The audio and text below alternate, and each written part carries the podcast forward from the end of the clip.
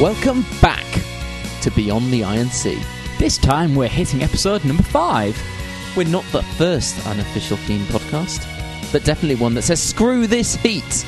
We're taking off our trousers and we're going to the beach. Licking the nuts off our corns this week. Where now for Keane as their latest German sessions end? Sawadika, Kokuka. We speak to an excitable Scotsman about massive organs and impressive instruments. See, because I was ready and primed, and then I wilted. And we ask why this German man keeps on interrupting Tim. to start off with. To Es war ein irres Gefühl, als es dann richtig losging. Can feel that it's much more of a band, Das Album ist ein Gemeinschaftswerk, viel mehr als das uh, letzte. performance than Spicy. All those rays of sunshine and more in this edition of Beyond the Iron Sea. A version of Crystal Ball played backwards topped the charts in Turkey for 27 weeks.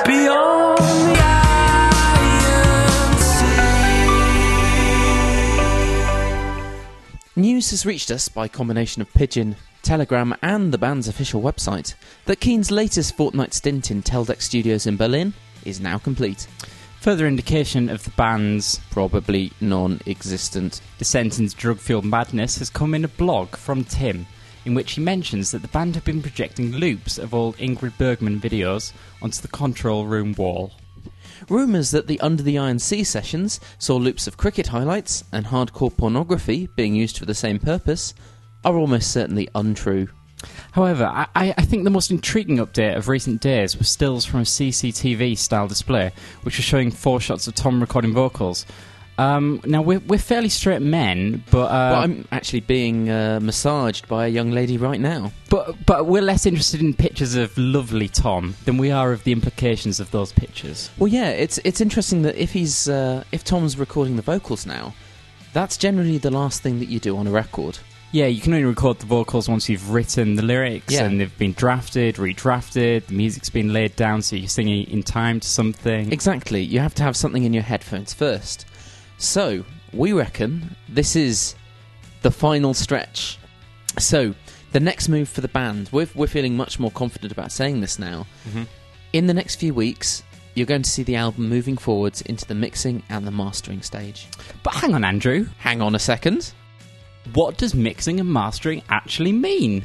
As a matter of sheer coincidence, we're joined on the line now by popular Scottish music expert and ginger love machine, Martin MacDonald. Hello, Mark. How are you doing? I'm very well, thank you. Yourself? We're good, yeah. It's a it's a lovely day down here in London town. Has Oh, it's not been bad up here as well, so. So, um, we uh, we'd like to ask you some things about what happens when the record process is finished. When the uh, when the recording is done, what happens next? What are mixing and mastering, basically? Well, you know, like I say, after the sort of main sort of body of recording will have been done by the band, they've got all the different parts that they want the vocals, the drums, the bass, the piano, synths, guitars, all that kind of stuff's all there. There's there's not just one part for. They don't just record one vocal for a song. No, no, no. I mean, generally speaking, will probably, in terms of vocals, it's actually quite an interesting one because I think generally what will happen is they use a, a technique called comping of vocals, where you actually take record multiple takes of the same vocal, and then you know one might have like one particular verse that sounds really good, the chorus might sound better another one, and because of the wonders of digital editing, then you can go in and pick out the best, and so you piece it all together like a jigsaw to make the sort of best take, you know. Make a a nice sort of composite, uh, a greatest hits of Indeed. the uh, of that song. Yeah, so you just get the, the best result there. And each thing is stored separately, so you get the vocal completely on its own, and you've got piano parts completely on their own, drums on their own, and then it's all got to be layered together. Because once you've got all those individual parts, that's where a mixing comes in. So, who actually does the mixing process then, Mart? Is it the band? Are they involved in that? I think generally the band will be involved. I mean, certainly my understanding of the way things have worked for them in the past um, is that in the studio with the producer now, in the past this would have been with Andy Green, who did both uh, Hopes and Fears and uh, Under the Iron Sea with with the band in terms of producing. But what they will do is in the studio they'll make up sort of rough sort of monitor mixes, as they call uh, as they call them, and that means that it's just a very sort of rough mix that gives them the idea of the sort of basic kind of like volume levels of the track. You know, how loud the drums are in one section, how loud the bass is, how loud the piano is, how loud Yeah. the vocal is, and that gives them something to basically to work from. Now, I think once the recording process on Hopes and Fears had finished, then I think they actually took a couple of weeks off and individually each went away with monitor mixes of the songs. Is this um, what is known as, uh, I think Chris calls it road testing? Yeah, yeah. Basically, that's what it is. You know, they're, they're going away and listening to those rough mixes, see what they like, see what they don't like. So they'll note it all down and then they can go back into the studio and actually do some final tidy up kind of work on the songs before they actually get taken away or get sent away to a professional mixing engineer. Now, that's the kind of real final mix is actually going to be done by somebody else, but I would expect the band to still be involved. But involved. they're perhaps not. Twiddling the knobs themselves. Yeah, they're not No, really hands on involved. I wouldn't expect they're really hands on. I mean, potentially, uh, maybe of like Tom, Tim, and Richard, I would expect that Tim probably takes the the most keen interest in what's going on in the mixing stage, but they they will be guiding a professional engineer who does that for a living rather than doing it themselves. That's what I would imagine. So the uh, the mixing process having been first the monitor mixes, then the road testing with the band taking it off in their cars and listening, On the road, Yep. quite literally. quite literally road testing, then off to the professional engineer for a uh, for a final set of mixes. Yep. Are we then on to mastering? Once you've got the, the the full set of songs from the sessions actually done and that final mixing has been done, then yeah, you're really at the point of mastering. Before you do that, the one thing they have to do is decide on what songs they actually want to go on the album, uh, because generally speaking, they're probably going to have recorded more songs than you know would actually fit on the final Yeah. track list. So they want to trim out the ones that seem as if they don't quite fit. See, this is, um. This is where B sides come in because the, Yeah. the B sides are generally speaking they're not they're not tracks that they record later. They tend to come from the album sessions themselves. Yeah, definitely. The Uh, you know, there's, on the whole, yeah. I mean, there there are cases where you know they, they might go back later in the studio and record some songs specifically for B sides, but generally speaking, a lot of B side material will come from the original album sessions. It's just songs that didn't quite make the cut for going on to the album itself. So once the band have made that decision, and I think that really is their decision, you know, the, the record company or the producer might have some kind of input into songs, but ultimately it's got to be the band's decision what songs go on their album. Once they're at that point, then it can go to a mastering engineer, and they'll get sent the original th- those mixes that the mixing engineer did, and they then go through and sequence the album correctly. So put the songs into the correct order, get the transitions between them for when it goes onto like a CD or whatever, you know, fading out of songs, Yeah. you know, songs the, are going the- to the segue little annoying two second pauses that you get. yeah, putting all those those pauses in between the tracks, and also um, going on to actually more cunning things about like leveling out the volume between the different tracks so it sort of hangs together more cohesively as a sort of record when you listen to it. So you don't have one really loud song going into one where you need to turn the volume up and down to get the right level. Yeah, it's, it's about getting sort of consistency across the whole album because by the nature of the songs, you know, one will be different to the other, but you know, the the mastering process will go through and try and make sure that the those kind of changes are less obvious or, or not as jarring as they might be.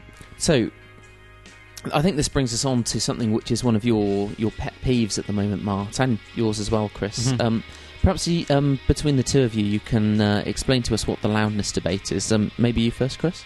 Okay, well, in recent years, uh, mastering engineers have started uh, mastering records to be very, very loud. So that means that there's not much of a variation in the dynamics, so that even the quiet parts of songs are still very, very loud on the CD. That means that when you try and uh, turn it up, you just get a lot of sort of distorted sounds. And you, you lose a lot of the, the little flavours of, of you of lose the, the, songs. subtleties. Yeah, is is that right, Mart? Yeah, that's you know that's definitely my understanding of it. You know, I think this the loudness war, um, as it tends to be kind of called, is it's not that new a phenomenon. You know, this has been going on certainly I think since the dawning of CD uh, as the sort of main medium of, of record distribution. But I think it's existed in other forms, you know, before that as well, even on vinyl. But certainly on CD, it's become much more of a of a, a growing problem. Well, it depends. Some people don't think it's a problem. I, I personally do think it's a problem because, as Chris said, you know, making your record loud can be a good thing, you know, and it's natural for the human ear to want to to prefer a louder sound. If you listen to the same track, it's great you for know, kind of radio, isn't it? yeah.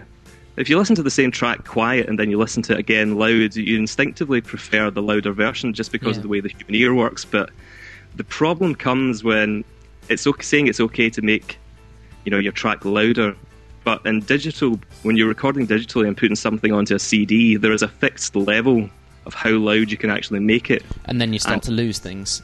Yeah, because it, it will then start to clip, as it's, it's called clipping. So you'll lose information off the top of it, and the clipping can then sound like you know you'll get popping sounds, clicking, distortion, as Chris kind of said. You know, so it's it's not like just recording it quieter Yeah. and, and turning up the volume on your hi-fi, where you'll you'll preserve the dynamics because in order to actually make this loud and still get around the fact that the CD can only cope with a certain volume, then you have you use techniques like something called compression, which basically means that the, the real peaks in volume are sort of trimmed back, and the, the quieter sections are brought up in volume, so you lose the dynamic. And for me, that's you know the, that that kind of dynamic is what makes songs exciting. That's what makes music interesting. You know, I don't want to hear it as just you know one sort of complete wall of noise. You know, that's at Yeah. the same volume all the way through. I think this is something Keane have been very, very guilty of in, in the past.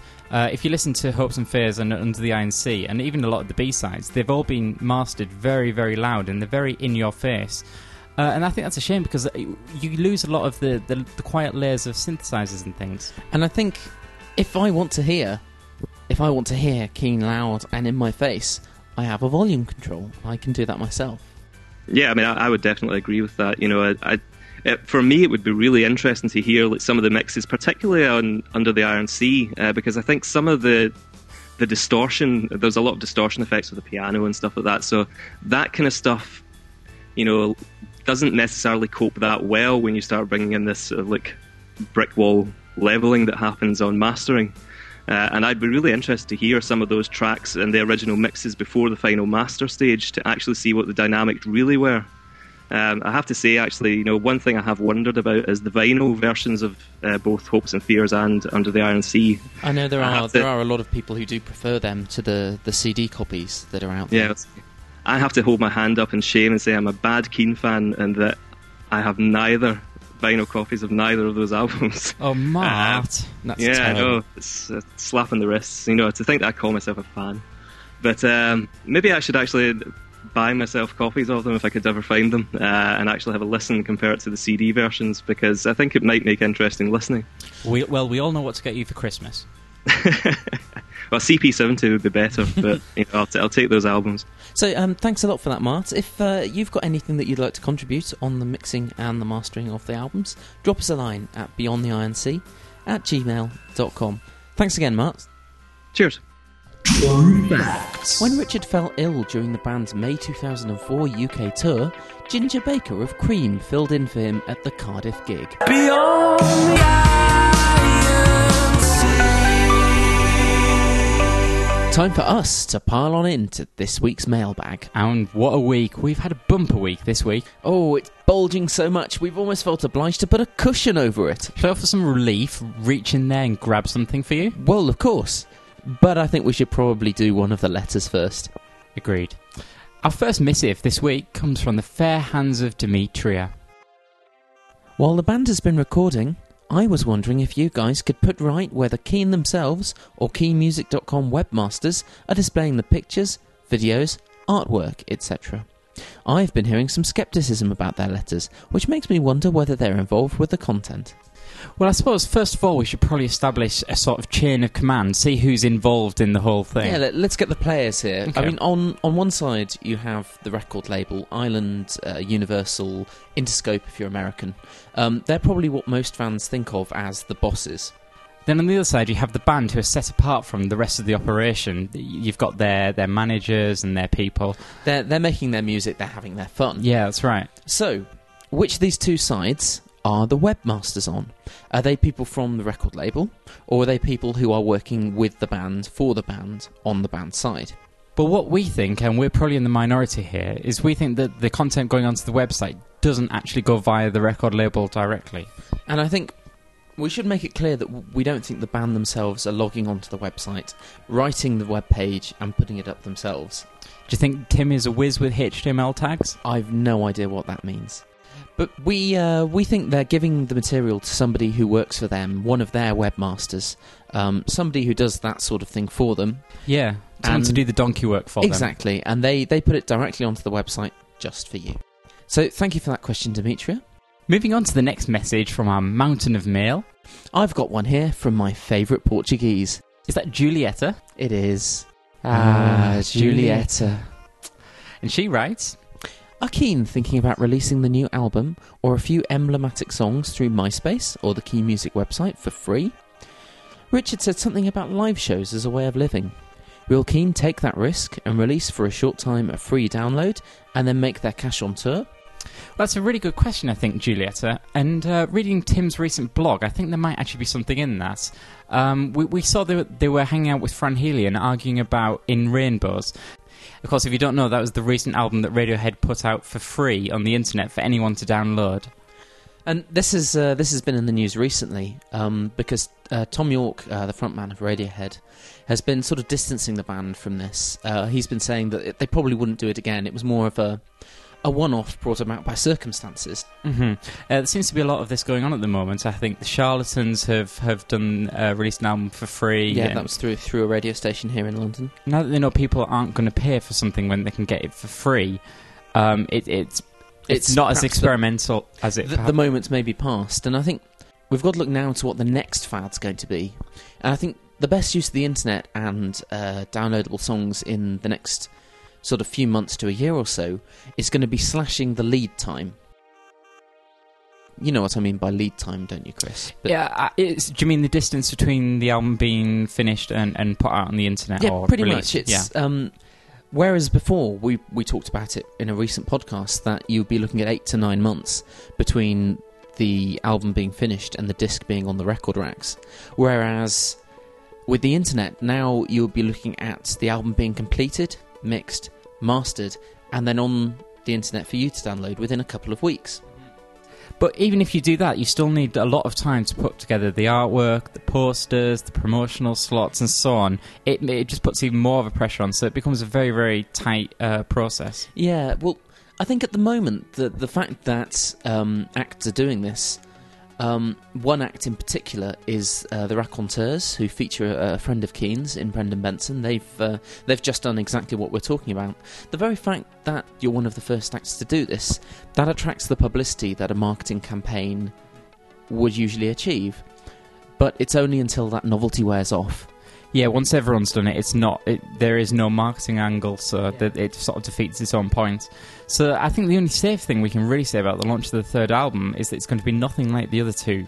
Yeah, I, th- I think that's uh, I think that's a fair thing to say. Uh, thanks a lot, Julieta, for another spanking good question. We love you. Yeah, bless your heart. And that is all from the mailbag this time.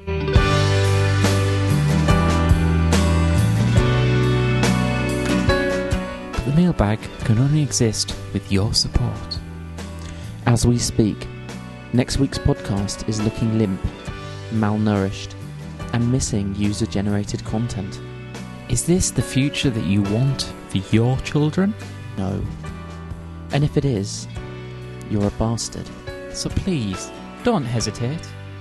Give just one email a week to Beyond the INC at gmail.com. please. It's only right. They spun a web for me. Try Again was actually written in Acton Tube Depot. Beyond